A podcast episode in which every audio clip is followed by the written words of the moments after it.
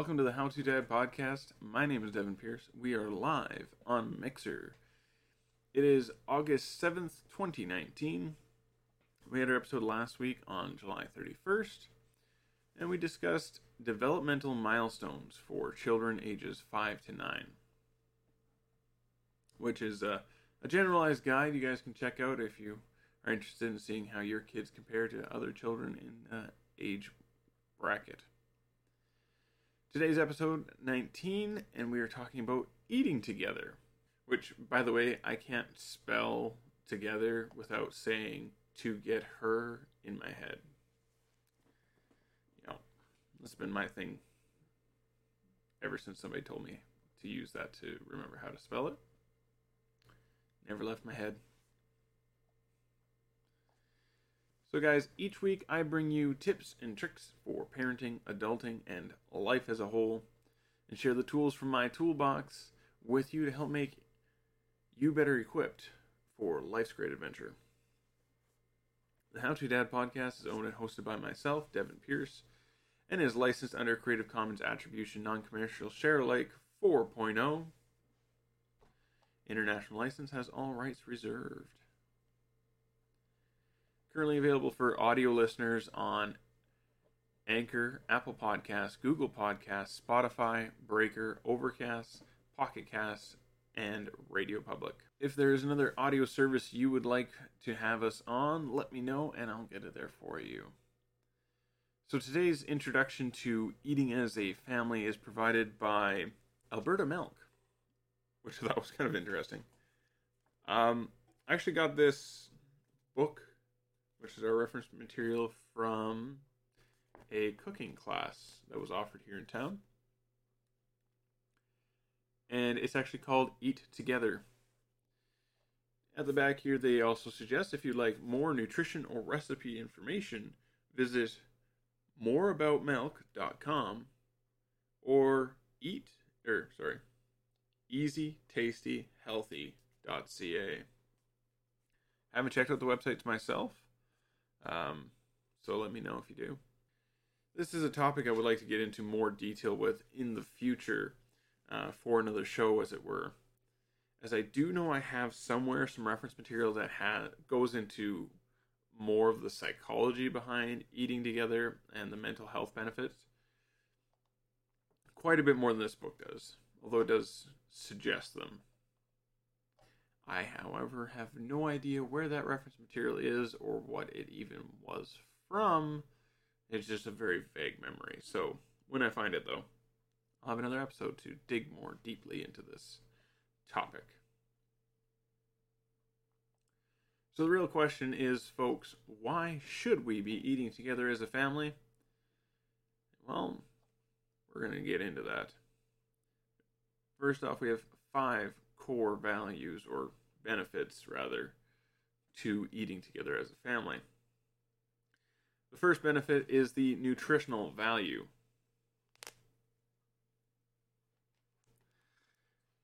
There have been several studies done that have shown that eating as a family improves the variety of feed, feed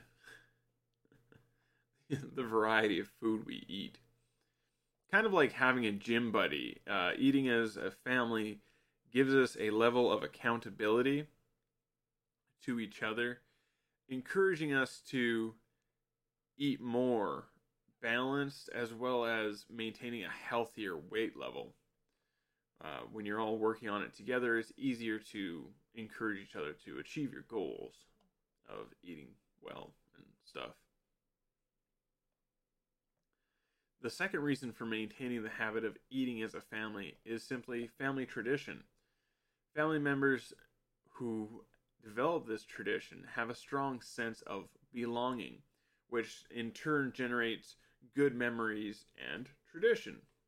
These traditions then stay with our children for the rest of their lives, helping build strong family bonds and relationships, as well as setting them up to continue these positive habits going forward into adulthood gathering around as a family is also an opportunity for communication, which may not always happen in other places. And that's how we strengthen and build those relationships amongst our family as well. third benefit is simply doing better, whether it be in school or with general skill development. Uh, getting your children involved with meal preparation lends them important skills for the rest of their life, not just in cooking, but in general planning, organizing, and stuff like that as well. By getting them involved, you're also going to help them expand the types of food they are willing to eat or try. Basically, if they're preparing it, they have more of a comfort with it and will be more willing to try something new. Uh, we've already mentioned how communication there happens during a family meal and it's key to building those relationships. But it's also known that, and provenly shown, that children that experience these types of meal times are better communicators as an overall whole and can have less social problems um, because they know how to better interact with other people. A key part of that, too, is also making sure that you're utilizing teaching moments that are given to you while you're sitting at the family eh, dinner in communication. What I mean like that is if there is a disagreement or an argument that occurs at your family dinner, dealing with it in a healthy, positive way and teaching those skills to your children. The final benefit of eating together as a family is financial. Um, saving a bit of money with the right type of planning for your meals. You know, that's something we all want to do. We all want to save money, right? An example of this is to, say, cook an entire ham on Sunday, doing slices of ham as part of your meal, and then maybe making some thinner slices for sandwiches later in the week, or using cubes of ham tossed into a macaroni salad. So, by buying uh, one with a bone in it. You can also use the bone and the extra bits for making a, something like a pea soup if you're into that. And what you just have done there is you've bought a singular item, but by planning ahead, you could get three to even five meals out of that one piece of meat. And that can be way more cost effective than buying five different types of meat for different meals. I also understand that eating together may not be the most efficient way to get some things done. And I can tell you right now, I'm always guilty of coming up with excuses why I should be down here in the studio rather than sitting upstairs with my family. And nine times out of ten, my spouse probably argue less often. I smarten up and I do stay upstairs, but sometimes it's hard to choose that higher road and we become so focused on other aspects of our lives that we're not realizing what we're missing out on and its importance.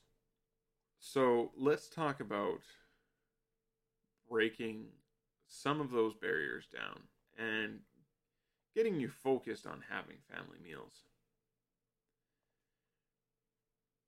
I get it. We all have other commitments. And to simply be able to deal with those commitments, sometimes it's just as easy as being more flexible with mealtime. Whether it's having it before or after extracurricular activities for your children, or perhaps dinners just never work because of when a member is always working. That's fine. Maybe focus on having breakfast or lunch instead. If that's an option for you, Go ahead. You don't have to do three meals a day as a family, but try to do the ones you can as a family. A meal also doesn't have to be in the family home to be a family meal, as in a picnic, and pack it all up with you, take it with you to those extracurricular activities, and have it at that location to save you time, right? Um, my kids used to have really inconvenient swimming lesson time brackets. So back then, my spouse would get supper ready in to go containers and pack it all up, pick me up from work, and on our way up to the swimming lessons, we would start eating. it was just enough time, you know, quick meals, easy meals that fit in one bowl, little goulashes and Kraft dinner, that kind of thing. But we would usually have just enough time to finish eating, talk for a little bit, and then go in as a group to get changed, get the kids ready, and move on to their swimming lessons. And well, it was a very sped up process because we were limited on time. It was better than keeping the kids up afterwards uh, because they had got up really early back then too. So we didn't want them uh, being overly tired. But we did find a way to have a family meal. It was in the car, but hey, it works. It's also winter, so that's why it was in the car. The other thing, is, or the next thing rather, is to get your kids involved. Uh, studies have shown that children who are involved in preparing the food are more likely to eat it or to try new things, which I think I actually already mentioned accidentally. Got ahead of my notes, I guess, which is fine. Just drive that point home more. Repetition. You can also go ahead and, as you start pre planning your meals as a family, let each person plan one single day. That'll give them the opportunity to pick their favorite meal and also kind of not kind of uh, you're throwing onto them the responsibility of ensuring the entire family has a well balanced meal. Work with your kids so that they learn more about those things as they're planning those processes. That additional bit of responsibility can go a long way for helping your kids in life right? That being said if your kids all just love Kraft Dinner and nothing else we actually have on the Dad's Class YouTube channel a video with five different ways to improve macaroni and cheese.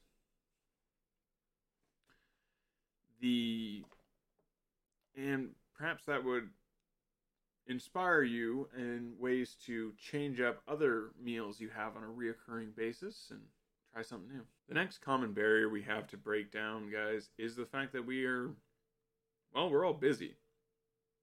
And a lot of times we feel like we're too tired, too tired to do things. And most of the time that can be true. However, one way to deal with that is delegation. Give everyone one part of the process to take care of. As an example, one person comes up with the meal plan, another person does the shopping, and a third person does the cooking. Obviously, depending on the size of your family or the ages of your children, you might be slightly limited in how or what you can delegate, but there are always going to be some tasks all children can do. Um, if they can walk and stand, you can usually get them to at least hold something for you so they're part of the process, right? After that, when it comes to your time constraints, Keep your meal plan simple and easy. There are ways to make a healthy meal without it being a four hour process. I'm a, a really big fan of goulashes or skillets where you have all your meals in a, or not all your meals, but all of your food groups. Oh, I really had to think about that. All of your food groups in a single meal dish. And it's pretty healthy. You have all in one go and pretty easy to make sure you get it all by eating it, right?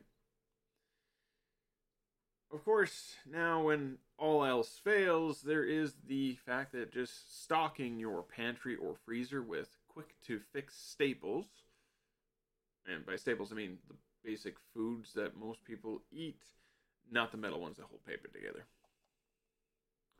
But things such as canned foods or uh, cook from frozen items just having those there will make it easier for you to start the process of making a meal. So, with that, let's talk about how to make shopping easier because that's the next step, right? You, you've planned what you want to eat, you've sat down with your family, you made the next, not this week's, but next week's food plan because this week you're just going to do with what you got. But let's say for next week, you guys do you, but uh, Here's some ideas. designate a single day for shopping for your monthly staple foods. Uh, in my hometown here, we have one of the grocery stores does 10% off on the first Tuesday of the month. I believe that's how that works. So that's a great time to go and do your monthly shopping items. Um, pick one day per week to go get fresh items. Uh, most people get their paycheck at the end of the week, and that's usually when they base their shopping for groceries around. Uh, also, most grocery stores do their new flyers starting on Thursdays in preparation for weekend shoppers. So, Thursdays or Fridays would work best for that style of shopping to take advantage of the most current deals for fresh foods. As I said, with a fully stocked cupboard or fridge and freezer, whatever you got, if you already have all these things sitting at home, it's a lot easier and actually faster to come home and make a meal than it would be for you to pack up your family and go somewhere else for food. I know sometimes it doesn't really feel like that or seems hard to believe, but as you make this into a habit, it does become easier. Um, six of the other half dozen kind of thing here, but on one train of thought, you have if everybody has the same job that they do for the family meals, eventually everyone will become so good at their jobs that it'll become really efficient. However, because you're an adult and you're maybe have children and you're teaching them, you want to also look at the other train of thought, which is if you teach everybody all the jobs, then they all have more skills to draw on. And when you're raising children, that's the way you want to kind of lean with it. So maybe for this month, Bobby's helping with the cooking and Sally's doing all the prep work. And next month they switch. So they get a good handle on a single skill and then learn something new and you want to get your kids exposed to a variety of different ways to cook and prepare foods and meals, even if it's potatoes. We uh, we had a whole bunch of potatoes strapped on cash one uh, a couple years ago, and we got the potatoes from my parents' farm, and that was basically all that we had. So we had potato soup, uh, homemade hash browns. We chopped them up ourselves. French fries. We did shredded uh, hash browns. We took shredded hash browns and mashed potatoes, and we made uh, potato waffles and potato pancakes. And like, there are so many things you can do with a bag of potatoes. It's insane. But for an entire week, all of our meals were primarily potato. It was interesting learning all the different ways you could prepare a single potato bonus points to anybody watching on the YouTube replay that uh, quote Sam from the Lord of the Rings series down there in the comment section. Maybe you're not a shopping veteran. Perhaps you're a young adult who just starting out into the world of your mom's not there to do it for you. And you have no idea what to keep in your house. Or, hell, maybe you got five kids running around, you're still not really sure what to be doing or keeping in your food. Well, luckily for us, this reading has some suggestions. Uh, these suggestions are based off of the Canada Food Guide, however, may not apply to everyone based off of their eating preferences, allergies, or anything else. Um, obviously, if you're not into eating meat, the meat portions of this won't really matter to you. But some items that are good to always have on hand are flour, sugar, baking powder, baking soda, salt and pepper, uh, butter, cooking oil, a variety of spices, and your basic condiments, which is more than just ketchup and mustard. Condiments actually includes things like jams. I learned that today. I never thought of it as condiment, I just thought of it as jam. Honestly, one of the simplest ways to take something you eat on a regular basis and is to just change it enough to make it interesting.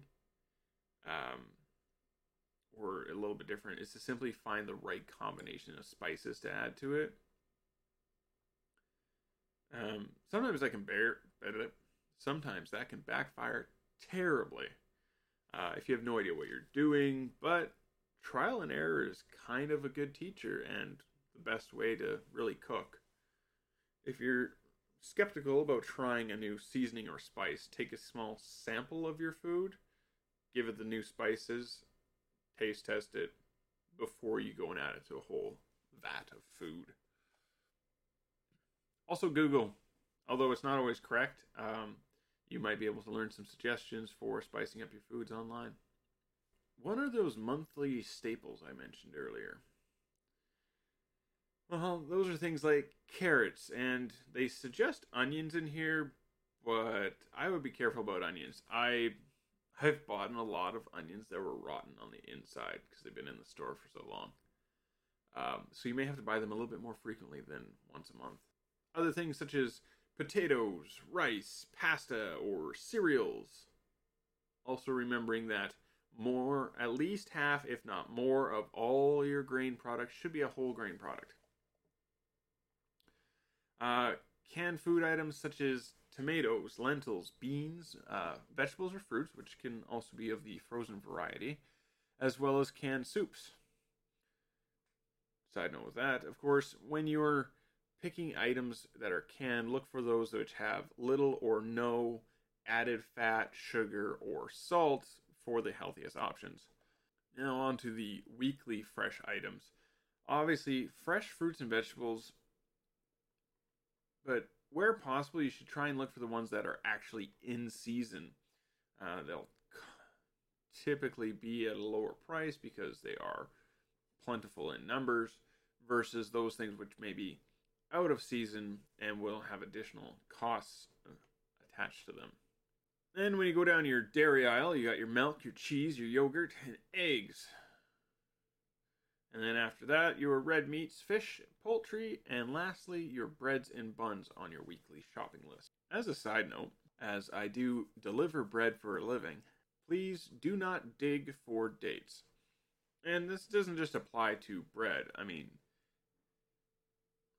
unless you're buying bakery fresh bread from your local baker or grocery store, the companies that bring in your bread, such as Dempster's or Wonder Bread here in Canada, are franchisees that are paid entirely based off of commission sales.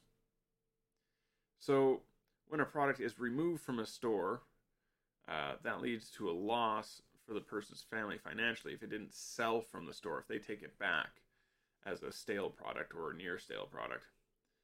Sure, your bread lasted you five days at home every time you bought it, but little Susie's going to go without shoes for the new school year.